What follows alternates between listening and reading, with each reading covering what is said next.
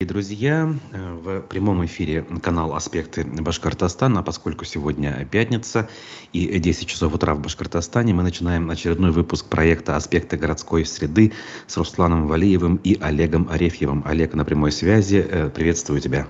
Да, я тут. Всем здравствуйте, Руслан, студия, зрители, слушатели. У нас трансляции в YouTube, ВКонтакте, Одноклассниках. Присоединяйтесь там, где вам удобно.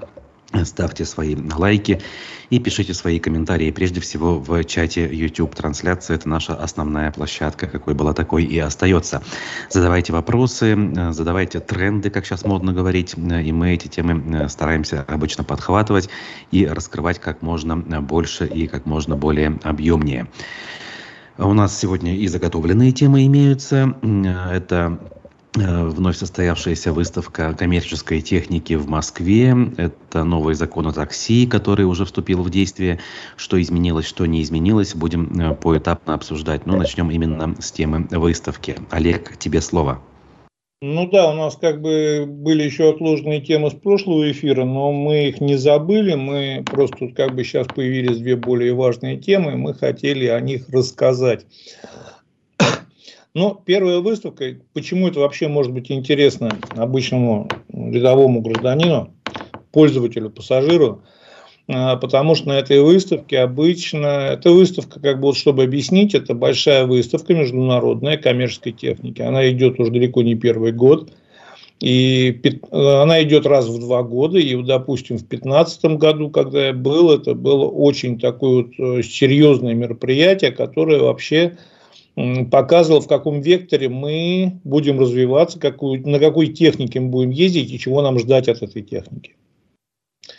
А в 18-м так, потом, значит, я не, сейчас уже не буду обманывать, но вот пару следующих выставок, они как бы начали уже сходить на нет в связи с определенными событиями. После 18-го там стало вообще относительно грустно, потому что Какие-то передовые новинки европейские мы уже не видели. Вот. Но вот в этом году я поехал с большим удовольствием просто посмотреть и понять, куда и как мы будем развиваться. То есть, что нам ждать завтра на улицах, на чем мы будем ездить, в том числе и на обычных машинах. То есть, это вопрос касается не только вектора развития там, грузовой, э, коммерческой техники.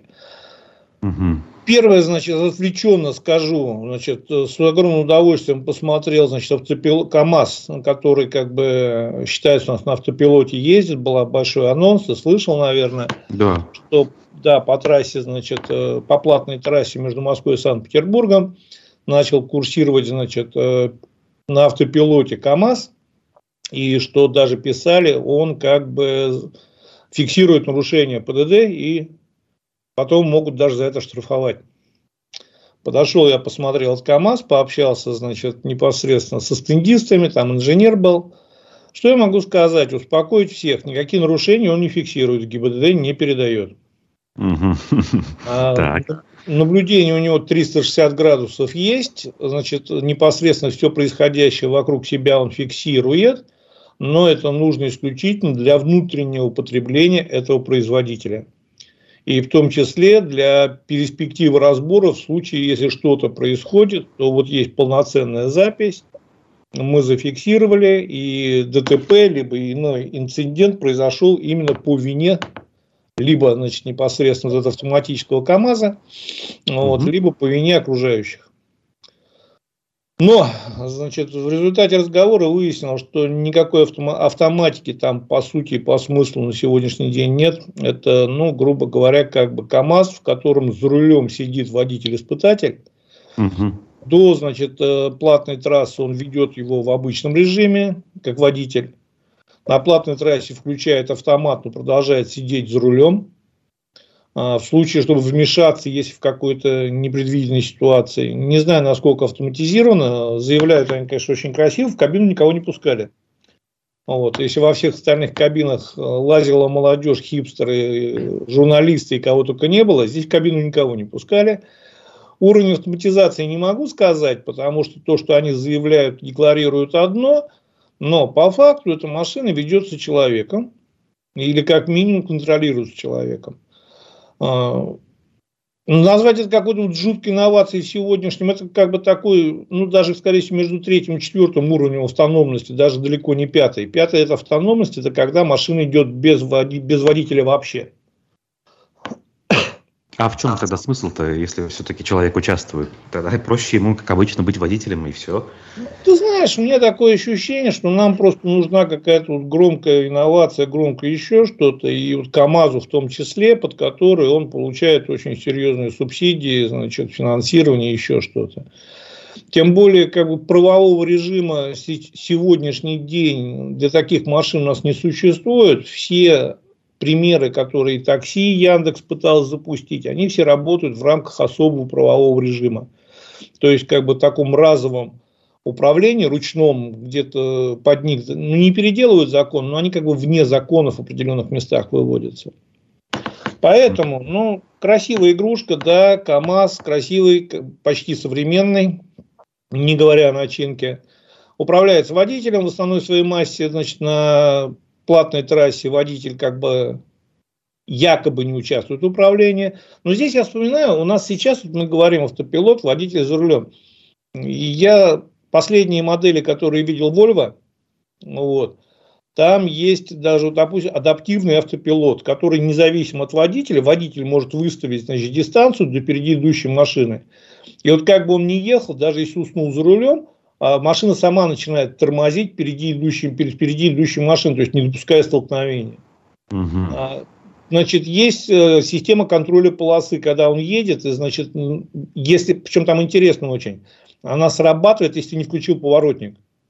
То есть, если Нормально. ты включил поворотник, значит, ты поворачиваешь, она понимает, что ты поворачиваешь, ты делаешь то, что ты хочешь, и то, что тебе нужно. А если ты начинаешь пересекать вот боковую полосу, значит, разделительную, не включив поворотник, то она начинает сигнализировать. Если ты вдруг задремал, закимарил.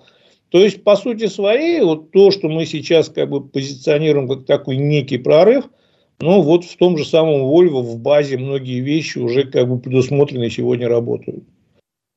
Но здесь я хотел отметить, потому что я сам не совсем понимал вот эту как бы такую правовую основу передачи КАМАЗам, значит, сведения о нарушении окружающих, Угу. Она не происходит, с ГИБДД они не взаимодействуют, все данные значит, о нарушениях собирают для своего внутреннего пользования и как бы оценивают работу этого а, автономного КАМАЗа. Ну, ну, понятно, но, наверное, это вопрос времени же, как бы, когда э, история станет массовой, вдруг, если станет, тогда и ГИБДД подключится. Ты понимаешь, нет, подключится, скорее всего, да, потому что определенно серьезный массив данных, тем более сейчас на многих автобусах уже устанавливают датчики, которые, видеокамеры, которые передают нарушения в ГИБДД. Когда, допустим, перед тобой едет по выделенной полосе, перед автобусом едет частник какой-то, то есть уже есть в Москве опыт, они передают, и как бы уже есть э, нарушение, сертифицировано, все это правильно, разумно довольно-таки сделано. Вот. Но я, честно говоря, вообще пока не верю в эту историю с автопилотом, ну, как минимум у нас. Почему? Если даже будет создан такой автомобиль, а, с помощью там, значит, европейских, иных китайских инженеров, э, либо, значит, мы сами, вот гениаль, у нас пока таких дорог, как вот э, платная трасса Москва-Санкт-Петербург, либо, значит, Москва-Казань, ну, условно, нету больше. То есть, а на обычной дороге он потеряется сразу со всей своей автоматикой, он просто встанет, запищит, закричит, замигает и попросится куда-нибудь в поле. Дороги совсем не предназначены. Вот. Ну да, тут нельзя не согласиться. Ну, даже Москва-Петербург, это же важная трасса, как бы в этом смысле. Там большой грузопоток, пассажиропоток. Ты знаешь, я вот сейчас ехал, я ездил в Москву на машине, потому что как бы сейчас летать туда самолетами довольно-таки проблематично. А, вот. Я ехал на машине, там сейчас нет большого потока, ни грузового, ни пассажирского. То есть я ехал в одну сторону специально, поехал по бесплатной дороге, а в другую сторону ехал по платной. Ни там, ни там нету большого, ни груза, ни пассажира потока. А, они переформатировали, сейчас весь основной весь поток ушел от Москвы скорее не на запад, а на восток, то есть в сторону Китая. То есть туда, да, и причем там не справляется ни железнодорожная, ни автомобильная инфраструктура. Вот туда идет основной поток. Между Питером и Москвой сейчас нет особо такого прям востребованного большого количества перевозок. Как минимум на, на сегодняшний день, когда я ехал и прошлый раз я вот недавно тоже ездил на машине. Нету. То есть раньше, если я выезжал на ту же самую бесплатную дорогу, ехать надо было постоянно либо обгонять, либо за какой-то фурой тащиться. Сейчас иногда едешь, утром вот в 6 часов я ехал, я мог ехать минут 30-40 и не встретить вообще ни одной машины, не то что грузовой. Да, понятно. Ну, а мы понимаем, что с водителями у нас очень большая беда на сегодняшний день. По официальной статистике средний возраст водителей за рулем 52 и больше лет. И на сегодняшний день, опять же, чисто по официальной статистике, 25-30% их не хватает. Поэтому, конечно, автопилот для многих, э, как минимум грузоотправитель, это спасение. Ну, во-первых, быстрее едет, ему не надо ночевать, ему не надо есть, писить, какать – вот, он бодрее идет, и как бы, для, конечно, это, отчасти это решение, в которое я пока по уже объяснил, причинам, которые объяснил, не верю, к сожалению. Вот. Дальше, давай про выставку тогда. Типа. Да, что еще, кроме автопилота, что кроме фантастики там показывали? Ну, там показывали, значит, как бы там было таких основном, вот условно разделить всю выставку можно было на две части. Э, первая часть – это китайские автомобили с китайскими шильдиками, условно такие реплики европейских или западных э, грузовиков, техники коммерческой. А вторая часть – это, значит, китайские автомобили с нашими шильдиками. В том числе коммерческие, получается, не только да, москвич. КАМАЗ это был чистый, значит, э, китаец чистейшей воды, все почти грузовики – Газ тоже новую там линейку Фотон представил, тоже был практически чистейший китаец, то есть и кабина, и все. При этом я видел родных китайцев, как бы, которые они пытались копировать. Ты знаешь, качество сборки родных китайцев повыше. Ну, то есть это видно вот так вот даже простым взглядом невооруженным. Ну, знаешь, вот просто берем там как бы вот даже элементарно, открываем кабину, пластик э, такой дубовый, дешевый, как первые китайские автомобили были. Сейчас там пластик в родных китайских автомобилях лучше сейчас. Угу. А, сборка, качество сборки, где-то что-то торчит, где-то что-то отходит, где-то что-то. Я даже сделал фотографии, потом в канале размещу, но качество сборки отвратительное. А, как это будет ходить, как это будет ездить, не знаю пока. Проблема основная с китайцами. Понимаешь, китайцы, не сказать, что вот большая проблема в китайских автомобилях, вот как таковые. Китайцы же ездят на них. Как-то живут и как-то неплохо работают. Понятно, что не все то, что, на чем они ездят, они готовы нам поставлять. Потому что если вот опять же сказать, что эта выставка была китайской техники, нет. Угу. А, там это было части китайской техники. Они даже не представили все то, что могут у нас. Либо не видели смысла, либо просто не захотели. Mm-hmm. Ну, китайцы же они ездят и работают. Почему у нас не могут? Объясню.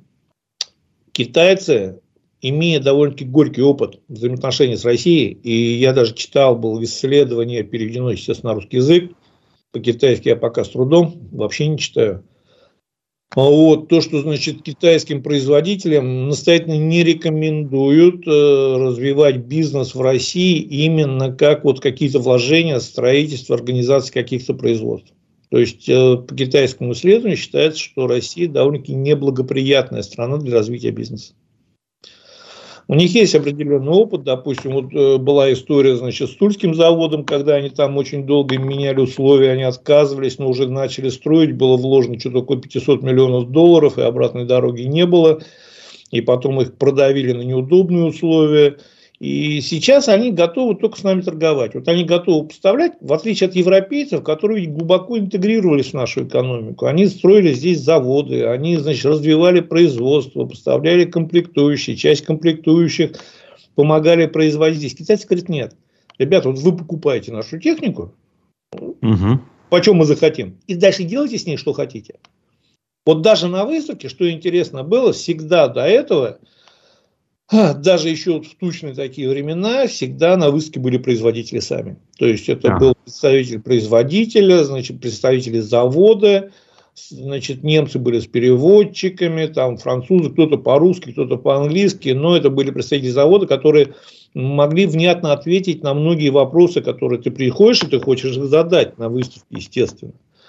В этот раз были в основном дилеры. То есть китайцы сами, они как бы там вот бегали такие вот между, знаешь, как вот немножко даже один павильон напоминал китайский рынок. китайцы как бы бегали между машинами, но в основном это были представители дилеры. И вот китайцев политика, ребята, вот вы берете наши машины, интегрироваться мы не хотим, производить у вас ничего не хотим, и продаете, делайте с ними что хотите. Как хотите обслуживайте, что хотите с ними делайте. В любой момент. А, мы можем отказаться поставлять вам дальше машины. Нам никто не гарантирует долгосрочных контрактов нет. Нам сегодня выгодно, мы поставляем. Запчасти выгодно, мы поставляем. Завтра мы можем изменить цену, изменить условия, отказаться вам все это поставлять.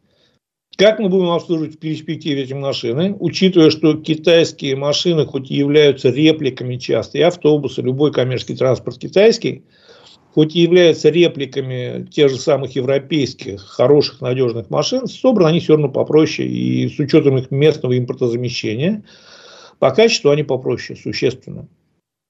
Соответственно, их надо обслуживать, нужны складские запасы запчастей, всего этого нет. Это касается легковых автомобилей в том числе. То есть, опять ну, же, да, конечно. проблема их что будет дальше с китайцами, не знаю. Вот я скажу простой пример. Значит, э, как бы есть такой производитель GMC.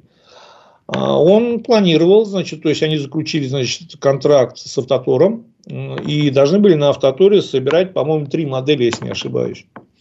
Автотор, естественно, заявился на эту выставку, чтобы показать свои успехи, в кавычках – но был оплачен уже значит, площадка, была определена площадка, где они поставляются, но в последний момент значит, э, Китай запретил как бы, э, потому что, точнее, не Китай, а эта компания является производной от Форда, то есть Форд его является основным партнером, то есть передает им технологии по лицензии, передает запчасти, он запретил им участвовать в этой выставке – и на это там, по-моему, Санни выставлялись на этом месте, и как бы их не было.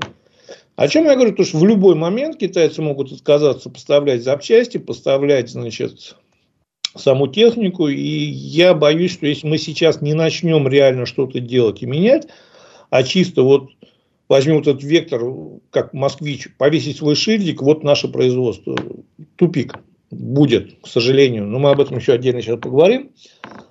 Угу. Вот. Тут наш зритель Марат пишет, автомобильный э, бренд Great Wall – это не только Great Wall, но Haval Way Tank. Great Wall – это корпорация. Ну, вот такая мысль вслух. Нет, он, он правильно Да, говорит. почему нет? В Китае вообще очень много корпораций, суббрендов. То есть, дело в том, что как бы там очень это развито, там они как бы объединяются в большие холдинги, и дальше вот идет такое вот подразделение.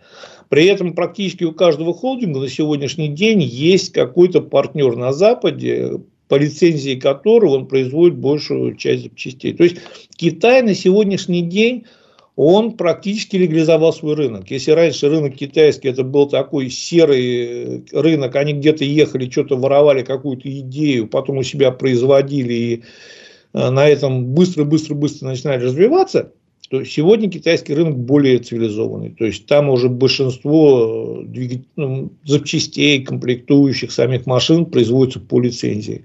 Конечно, они частично, как у нас называется, я не знаю, как у них называется, у нас это называется импортозамещение. То есть они, конечно, ну, да. частично по многим направлениям добавляют свое, Иногда получается чуть лучше, иногда получается чуть хуже, но запчастей от этого в России больше не становится. Ну При этом вот я могу сказать по одному грузовику, я сейчас просто как бы не принципиально само название, но аналог европейский, замена масла в коробке и в редукторах 500 тысяч, у Китая 150 тысяч. То есть разница принципиальная. Ничего себе цены. И, кстати, тот же Марат пишет, э, критика китайским самосвалам, э, ее не слышно в России. Ну, то есть в России не критикуют китайские самосвалы, считает он. Согласен ли с этим мнением? Ну, как не критикуют? Вопрос-то в том, что, кстати, вот один момент очень интересный, я сейчас дальше отвечу на его вопрос.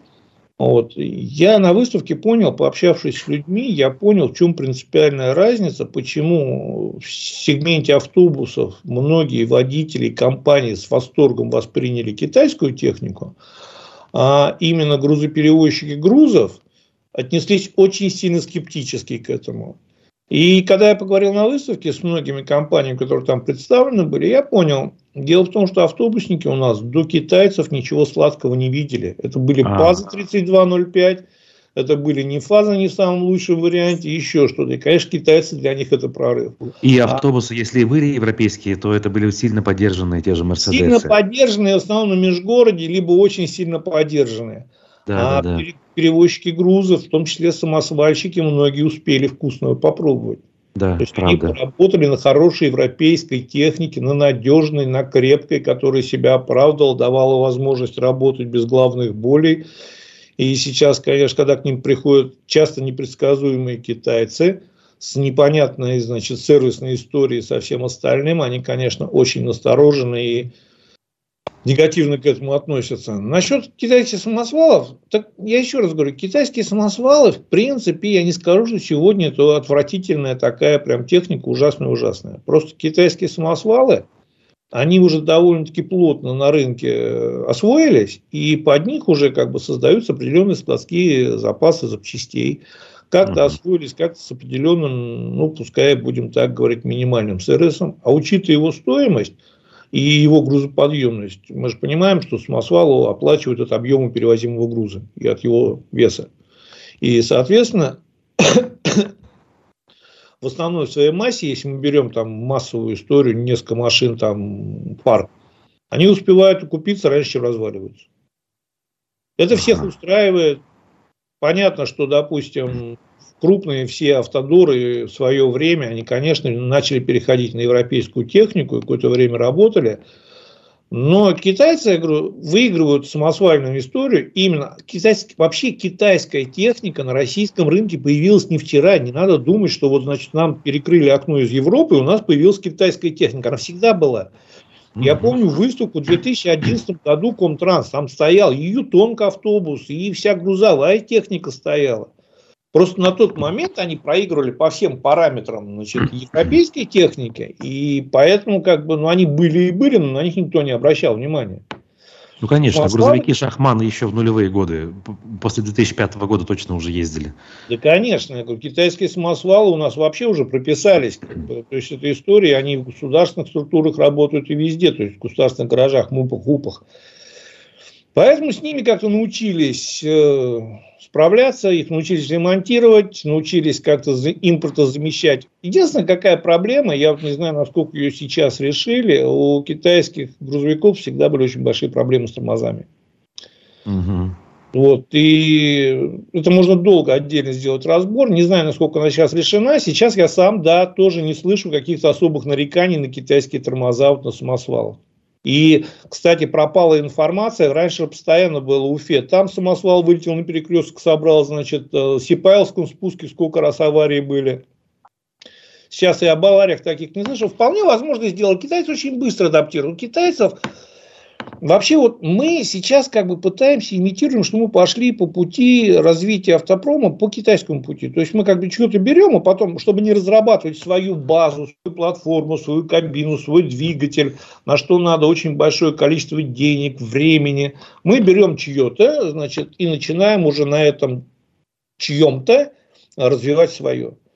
А Китай так и сделал. Китай уже они принципе, грубо говоря, лет за 10 из своего автопрома, из довольно-таки унылого и грустного сделали, потому что то, что мы сейчас видим китайское, это далеко не все. Китайцы есть очень-очень крепкие, надежные машины, которые в Европу поставляются, и автобусы, и которые там конкурируют с местным производителем очень неплохо. И китайские электробусы уже сейчас вовсю катаются по Европе.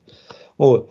Они лет за 10, будем так говорить, проделали гигантский путь, который многие корпорации шли десятилетиями. Но они сделали это именно почему? Потому что они брали чье-то, получали лицензию и начинали уже на это добавлять свое.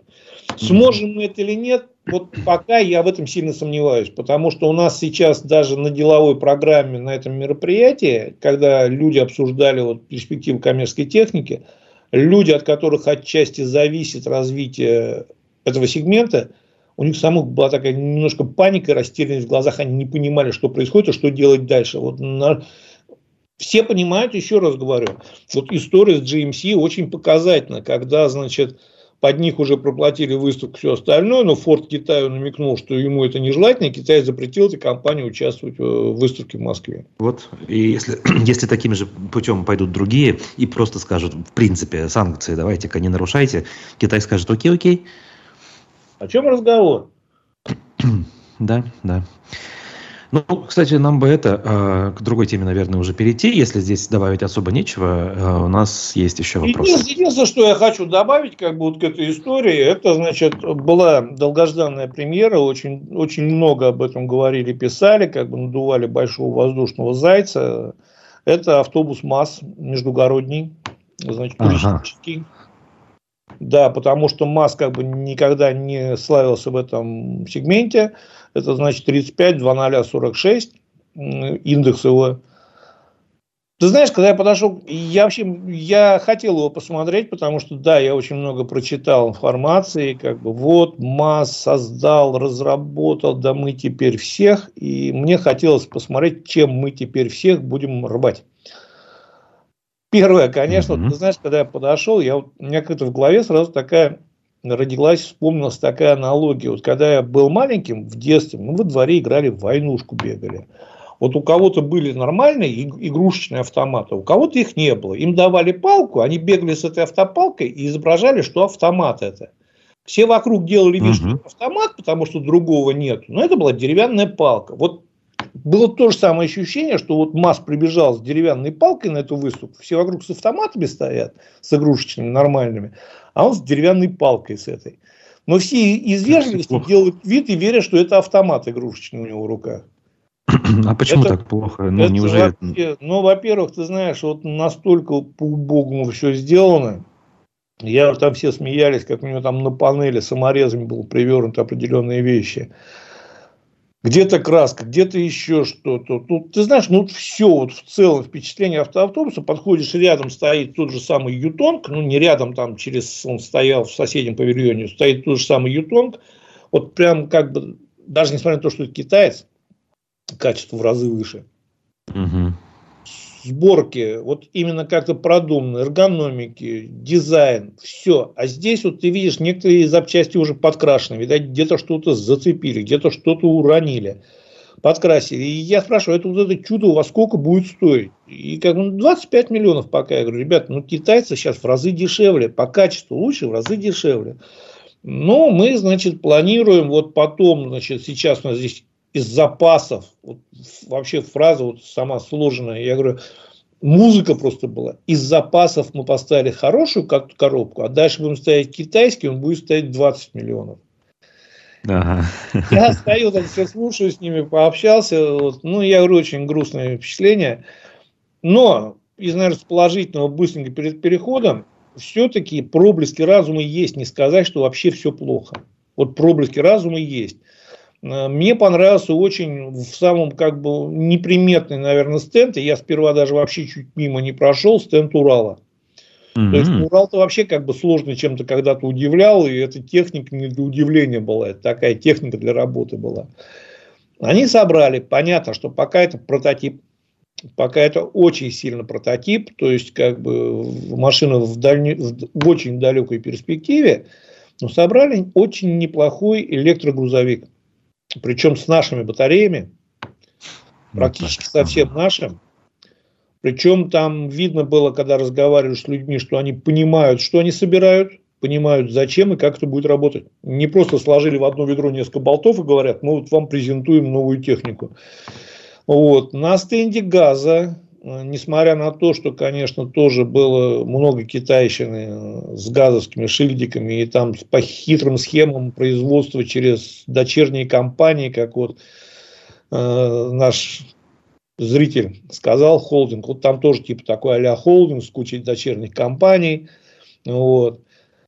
Несмотря на это, на стенде газа тоже были проблески, что они пытаются что-то делать сами, где-то что-то даже есть реальные успехи. Вот с КАМАЗом у меня лично очень грустное впечатление. От КАМАЗа такое ощущение, что КАМАЗ как бы вообще ушел полностью в фестиваль китайской истории. И более того, он сейчас как бы вот эту историю через себя транслирует на остальных производителей. Мы же понимаем, что «Москвич» э, в Москве – это КАМАЗовская история, то есть через КАМАЗ.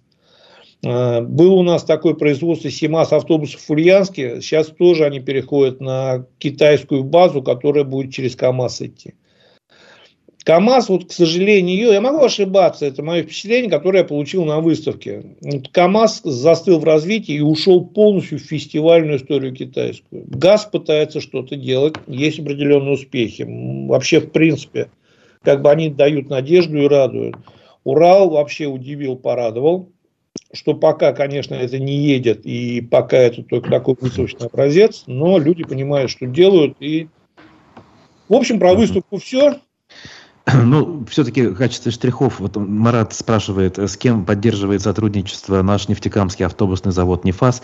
Раньше сотрудничали с ВДЛ, а сейчас с кем? Ну, тут я, пожалуй, коротко отвечу. ВДЛ это была разовая история, да, на середину нулевых и все. А сейчас «Нефас» это тот же КАМАЗ, о котором мы только что сказали. Все, что нужно знать. Нет, ну, я сейчас, наверное, немножко более расшарю ответ. Я понял, о чем он спрашивает. Да, сотрудничали с ВДЛ официально, то есть, э, как бы не то, что сотрудничали, ВДЛ создал для нас автобус, для «Нефаса», фазы. И Нефас его собирал. Это был очень, очень удачный, настолько удачный автобус, что я знаю людей, которые э, вот, до последнего работали на ВДЛках и плакали, когда их резали, несмотря на то, что по возрасту это были уже очень такие автобусы уставшие. ВДЛ был очень удачный опыт для КАМАЗа. И по сути своей КАМАЗский нефас с ВДЛ начался. То есть до ВДЛ все, что он делал, это вообще было отвратительно. На ВДЛ он научился работать, начал ВДЛ выпускать, потом с ВДЛ история кончилась. Сейчас КАМАЗ это, в принципе, одно время, конечно, он работал с европейцем, то есть на КАМАЗе ну, свои э, коробки, свои э, силовые агрегаты как бы практически не используются. Они, конечно, есть, есть КАМАЗский двигатель, вот, есть КАМАЗская коробка, но практически не ставятся. Если до этого они работали с Европой, сейчас у них стоят двигателя Вичай на коробке Fast Gear.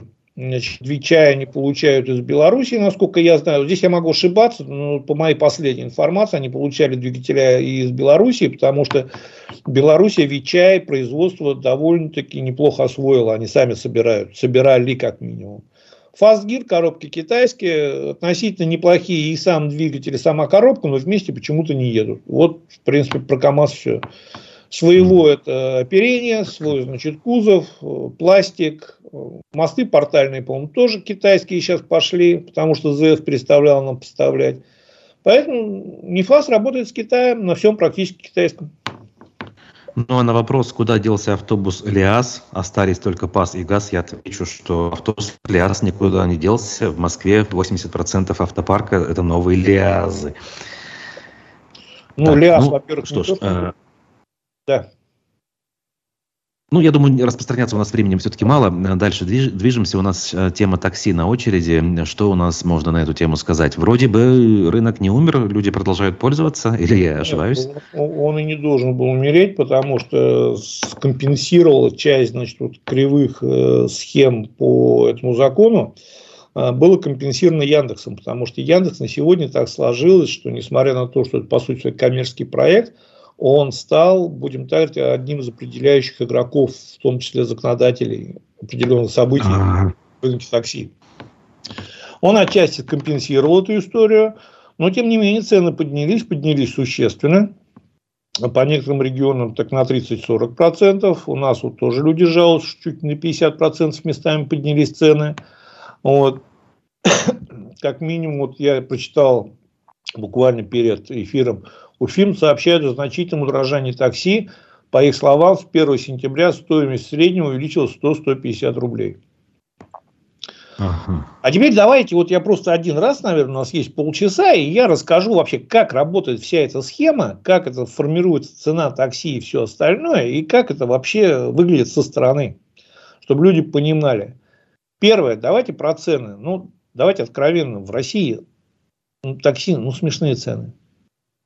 То есть для, сравнительно, да, да. сравнительно с Европой и со всеми остальными мы сейчас не хотим разбирать доход. То есть, конечно, я понимаю, что сейчас многие скажут, не сравнивайте наш доход и доход американцев.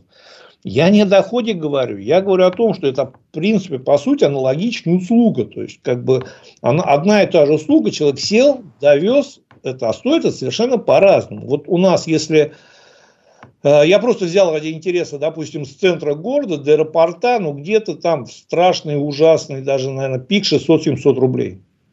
И угу. даже бывает дешевле, там, когда мало машин. Давайте я вам скажу, сколько это стоит в Америке. Не по Uber, Uber, потому что это отдельная история. Вот американское официальное такси. Там подача машины 3 доллара. Значит, э, потом поездка, вот условно, там 20 километров получается, вот 20 километров где-то 26 долларов будет. Угу. Плюс полтора доллара, полтора-два доллара это налоги, где-то и три доллара это чаевые, потому что в Америке чаевые как бы ты давать не обязан, но посмотреть на тебя косо проводить, то есть это принято. В совокупности получается где-то 33,5-34 доллара. Вот доехать из центра, значит, э, как бы по расстоянию из центра города, с Ленина, там, с коммунистической, до аэропорта, это где-то 34 доллара. Учитывая сегодняшний курс, 3400 рублей.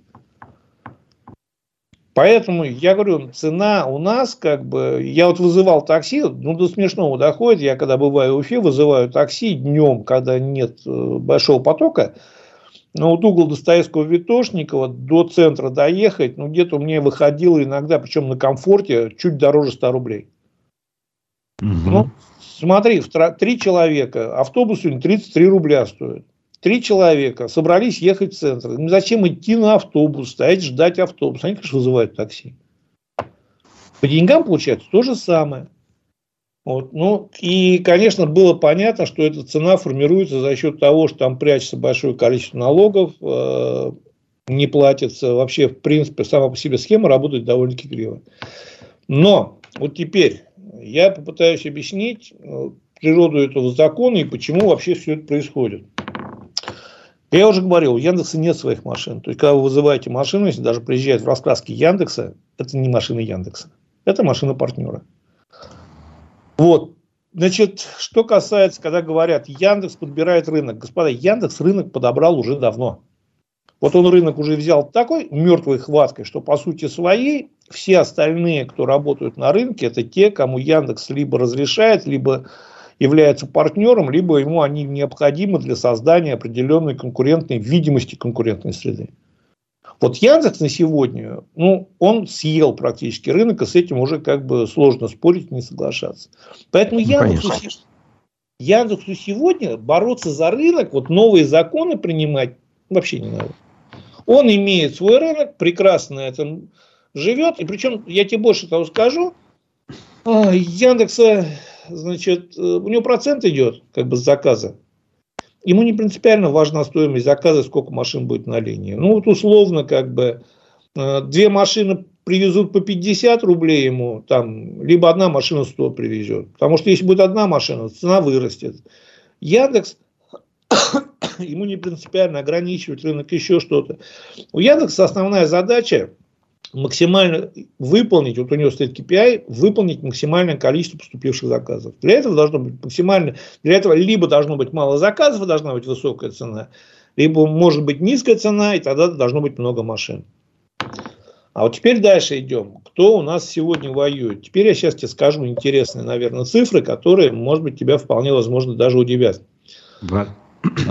Таксопарки на сегодняшний день существует два формата таксопарков – это подключашки и это арендаторы. В чем разница? Подключашка просто собирает э, частников, подработчиков, кто вечером выезжает подрабатывать, то еще что-то.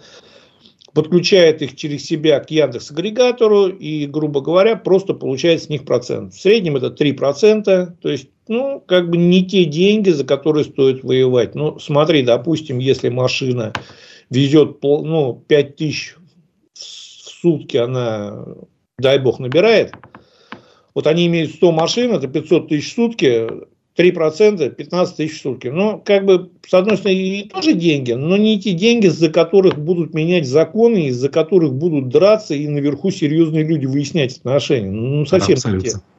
Конечно. Вот теперь есть арендный бизнес. Арендный бизнес – это очень серьезный бизнес, который, может быть, в регионы еще не дошел, либо дошел не в полной мере, а в Москве это отдельно очень серьезная история. Теперь я тебе экономику по, по аренде скажу. Допустим, а, если раньше было, мы давай сейчас начнем со старых цифр, потом к новым попробуем перейти. На раньше на старых цифрах мы берем тот же самый Пол или тот же самый Солярис, аренда 2000 сутки. Вот если он даже 25 дней отработал, по 25 дней по 2000 вез, то он привозит в итоге 600 тысяч в год. Три года это получается, грубо говоря, миллион восемьсот. Даже если мы берем 600 тысяч, мы выкидываем на всякие непредвиденные, то есть а, остается где-то миллион двести, при этом эту машину через три года, три года Полик и Солярис ходили, через три года он эту машину еще может продать хотя бы за пол цены, там еще за что-то. Плюс, значит, э, получает конские скидки при большом объеме закупа машины. То есть, в среднем от 150% рентабельность за три года вложенных денег. Ну, и нормально. сейчас не даст этого ни один банк, ни один бизнес относительно легальный такой рентабельности не даст в принципе. При этом практически все риски покрыты. Причем я говорю по минимуму, если учитывая, что вот один год мы из трех выкидываем чисто на какие-то непредвиденные расходы, на страховки, на все остальное. Даже если, значит, машина разбивается, ему э, страховая, он тоталит машину, страховая выплачивает полностью стоимость машины. То есть риски почти минимальные, при этом 50% в год рентабельность. Ну, где ты еще такой найдешь бизнес? Сегодня такого почти нет.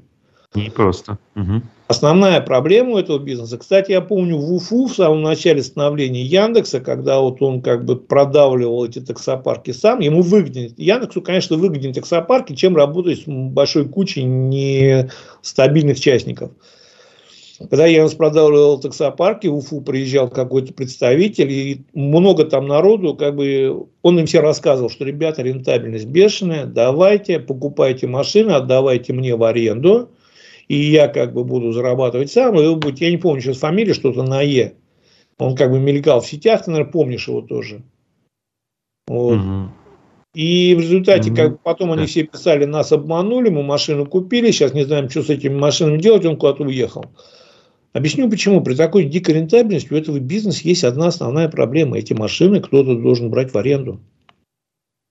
То есть для этих машин должны быть желающие их арендовать. А учитывая то, что значит 2000 в сутки надо платить, надо заправиться, надо все остальное, а учитывая, что не всегда бывают заказы, то, соответственно, водитель там, ну, в лучшем случае оставалось как минимум на тот момент тех цен, там, тысяча, полторы в, в идеале учитывая в среднем, то есть учитывая, что значит он не может каждый день работать, потому что он не железный, ну, то есть работать он как ну конечно да зарабатывал и шли туда, кто никуда больше устроиться не мог.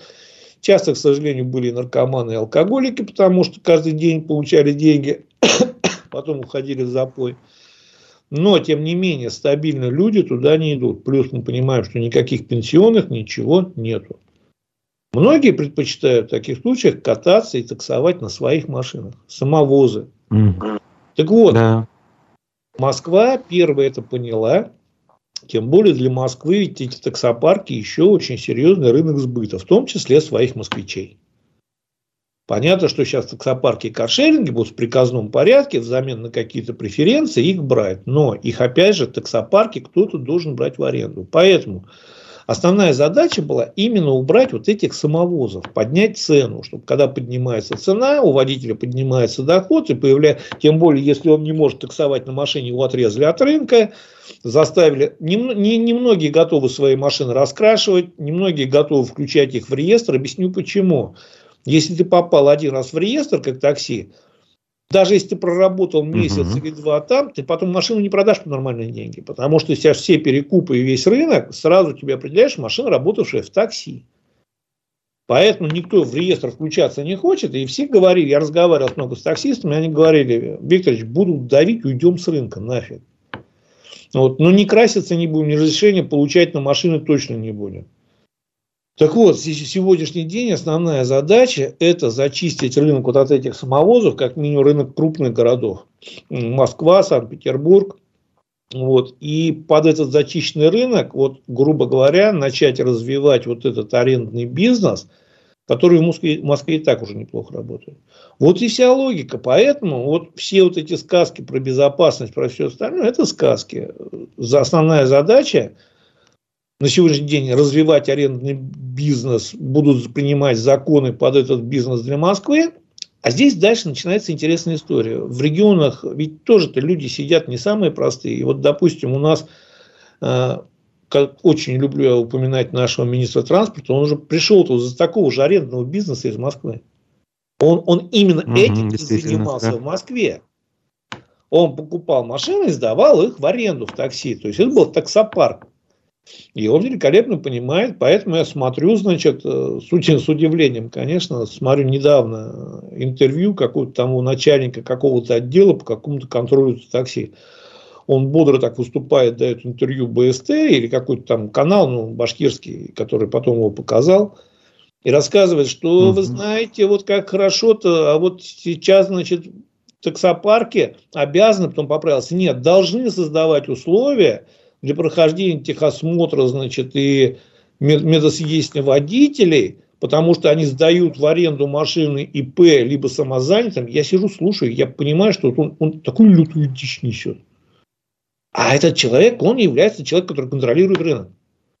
Вообще, по сути своей, в новом законе как раз и дали возможность самозанятым работать напрямую, чтобы они брали в аренду машину таксопарка, работали напрямую. То есть им никто ничего не обязан. Ничего, они, это, это их уже ответственность, то есть они самозаняты, они должны проходить медосмотр, должны проходить техосмотр. Конечно, это ничего не делается. В регионах вообще с этим вот, вообще полная дичь творится.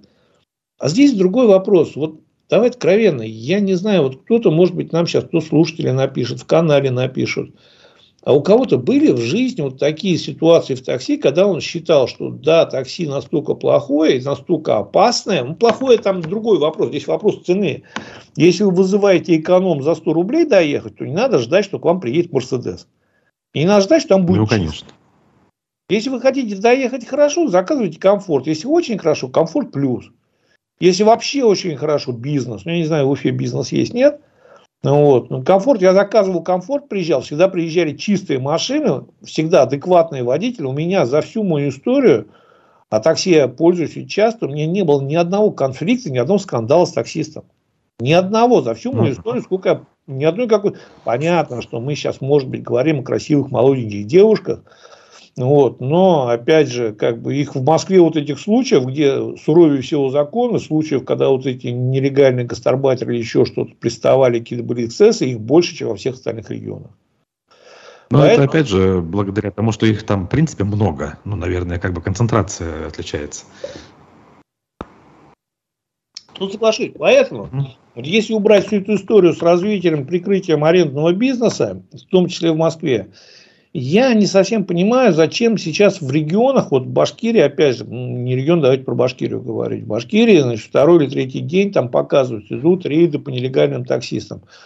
У нас нет пока крупных таксопарков. Если сейчас мы начнем до, до буквы исполнять вот эти новые законы такси, то цены тогда не на 100, на 150 рублей вырастут, а вырастут еще серьезнее, и более того, вам будет практически невозможно вызвать машину. Ты понимаешь, с одной стороны, такси, конечно, это роскошь. Не надо воспринимать, как был хороший советский фильм, наши люди в булочную на такси не ездят. Но у нас Согласен. сегодня... Да, у нас сегодня сложилась такая ситуация, что с той ценой на такси, которая сегодня существует, ну, по сути, вот реально, конечно, она небольшая. Не говорю, что смешная, небольшая. А с точки зрения водителя так часто смешная. Вот. С такой ценой понятно, что как бы народ привык и очень часто и довольно-таки свободно пользуется такси. Мы проводили опрос, по-моему, в начале года, кстати, для передачи мы обсуждали эту же тему. Ну, у нас, по-моему, сейчас не ошибаюсь, около 60% сказали, что они регулярно пользуются услугами такси. То есть, вплоть до того, что ездят на работу, вечером с работы, абсолютно нормально. Мы должны понимать, что сейчас растет цена на такси, и завтра часть людей вынуждены будут отказаться, потому что для них это будет критично. И где эти все люди окажутся? На остановке. Угу. И это довольно-таки большое количество людей, которые окажутся на остановках общественного транспорта. А в последнее время все чаще и чаще э, опять, то есть смотри, вот самое интересное, мы с тобой про транспортную реформу, у нас есть с тобой хорошая традиция – каждый год подводить итоги транспортной реформы, которая в республике еще пока не началась. Вот, и Здесь так, вас... Э, я просто напомню, у нас ну, 5 лет фактически скоро будет, как она идет. Да, Формально. Мы как раз тоже мы довольно-таки приличное уже время ведем эфиры и каждый год подводим итоги транспортной реформы. Вот скоро будет опять же срок подводить итоги, мы это обсудим, но Проблема в том, что если какой-то момент, когда вот э, произошли вот эти все изменения, все перемешали, перемешали, перемешали автобус, у кого-то убрали, кого-то добавили, народ ругался, что где-то стал... Потом, вот как всегда в любой ситуации, народ прошел стадию гнева, возмущения и пришел к смирению. То есть, он переформатировал свои привычки, смирился с тем, что транспорт ходить стал часто еще хуже, где-то лучше, где-то хуже.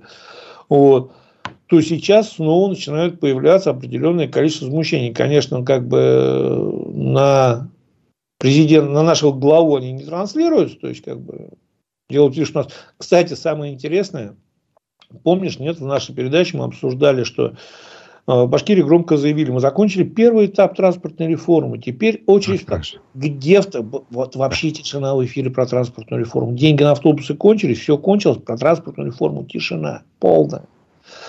Ну, вот. Последние ну, это несколько месяцев были какие-то еще транши, имею в виду новые автобусы, в том числе э, междугородние, китайские, кстати, ютонги.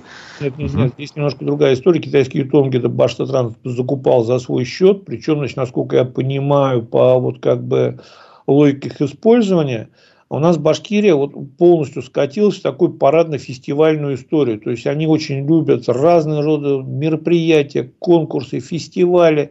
Естественно, их всех надо обслуживать, гостей. Тут наши новые автобусы. Это все оплачивается из бюджета. Для Баштатранса это хороший доход. Я не буду сейчас говорить про криминальную составляющую, откаты и все остальное. Я ее не знаю. Знаю, скажу. Узнаю, скажу. Мне напишите, я расскажу. Пока не знаю, говорить не буду. Но не исключаю, что она там существует. Плюс летом Солилецк. Что они будут зимой делать? Поставят на межгород? Вполне возможно. Вообще междугородние автобусы – это хороший бизнес. В отличие от городских, если городской бизнес, городские автобусы могут быть бизнесом только при дотации государства, междугородние автобусы – это очень хороший бизнес без всяких дотаций. Поэтому да. это было куплено за счет средств Башштатранса, даже, насколько я знаю, или там взято в лизинг, но без, без, без региональной поддержки. А вторая история – это когда разделили 50 миллиардов на все регионы на закупку определенного количества техники. Причем по правилу этого субсидирования техника вся должна быть оплачена и куплена чуть ли не до сентября, ой, до февраля 2024 года. То есть в регионы деньги как бы дали, и сразу же объяснили, куда их надо перечислить, кто им когда-нибудь, может быть, поставит автобус. Автобусы придут, автобусы, Руслан, не проблема. Проблема сейчас на них, на них ездить некому. То есть, понимаешь, водителей не хватает. И выход, допустим, по той же самой Казани, выход автобусов на сегодняшний день, я недавно разговаривал с человеком, который имеет прямое отношение к этому выходу, он говорит, ну 60-64%, если набираем по автобусам выход, это хорошо. Даже так? Ну вот, кстати, новость буквально вчера была э, у нас. Уфимцам, недовольным движением автобусов в Кузнецовском затоне, сообщили, что не хватает водителей и машин. Вот честно ответили на вопрос. Нет, машин-то не хватает. Ты знаешь, как анекдот есть. Старый, конечно, не, не самый смешной, но очень хорошо попадающий в тему. Э, лось с похмелья подходит к водопою, к речке, стоит, пьет, пьет, пьет, пьет, значит, из кустов высовывается охотник, и в него стреляет. Лось продолжает пить, а охотник еще раз стреляет. Лось думает, что-то я пью, пью, пью, а мне все хуже и хуже. Вот мы покупаем машин, покупаем автобусы, все покупаем, покупаем, а нам все хуже и хуже становится. Ну, как так-то? Нет, как так, я знаю почему. Вот мы когда будем обсуждать транспортную реформу, обсудим. Водителей, правда, не хватает. Более того, сейчас начался очень серьезный отток мигрантов, то есть те, которые приезжали, работали у нас на автобусах. Отток происходит из-за такой вот лютого скачка рубля, потому что если раньше мигрант зарабатывал энную сумму денег и мог на них купить тысячу долларов, то сейчас он зарабатывает эту же сумму денег в рублях и может увезти только 500 долларов, а рубли ему там на родине не нужны. А за 500 долларов он уже не готов здесь терпеть лишения, жить там в вагончике, еще что-то. Начался отток мигрантов, остаются только самые такие, которых уже на родине никто не берут на работу.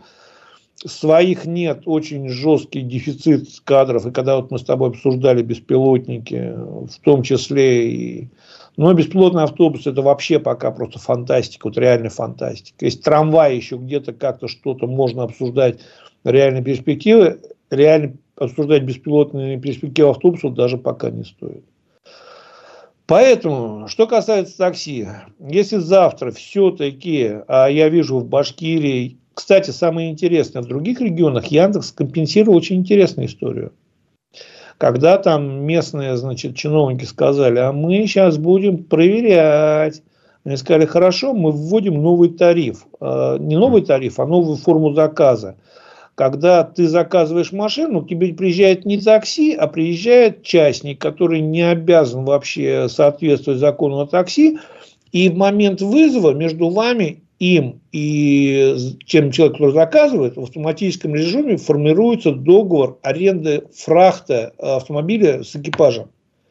Это очень тонкая такая штука, но в законе он существует. Вот за счет этого, кстати, работают все нелегалы, вот эти ларгусы, автобусы нелегально между городами ездят.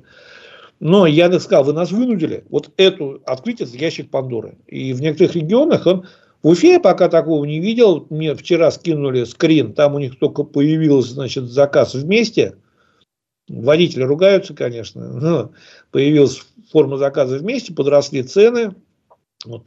Если завтра башкирские чиновники начнут пытаться соблюдать закон по букве, тем более по той букве, как вот они ее понимают, а не как реально должен работать закон, то то, что сегодня происходит, это еще как бы только цветочки. Ягодки будут впереди. То есть цена уже поднимется не на 150, не на 200, а поднимется существенно. Вызвать машину начнет сложнее. И тогда мы в осень, в первые снегопады, либо на дорогах, тогда у нас уже есть все шансы, а, и, кстати, эту передачу запишу, и мы с тобой осенью ее прослушаем еще раз даже в эфире, тогда у нас будут все шансы либо, значит, осенью получить полностью стоящий город, потому что все поедут на своих машинах, будут вынуждены.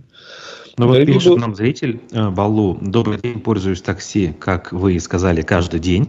Если подорожает, сяду на свой автомобиль, на котором только для выезда на дачу езжу в выходные. То есть так пока он, человек он, еще он, не он, ощутил. Да. Нет, пока дело в том, что еще, во-первых, не настолько выросла цена, во-вторых, судя по всему, он либо ездит не в пике, а как в межпике, тогда чуть раньше, чем пик, либо чуть позже, чем пик, и тогда еще пока не сильно ощущается разница в цене.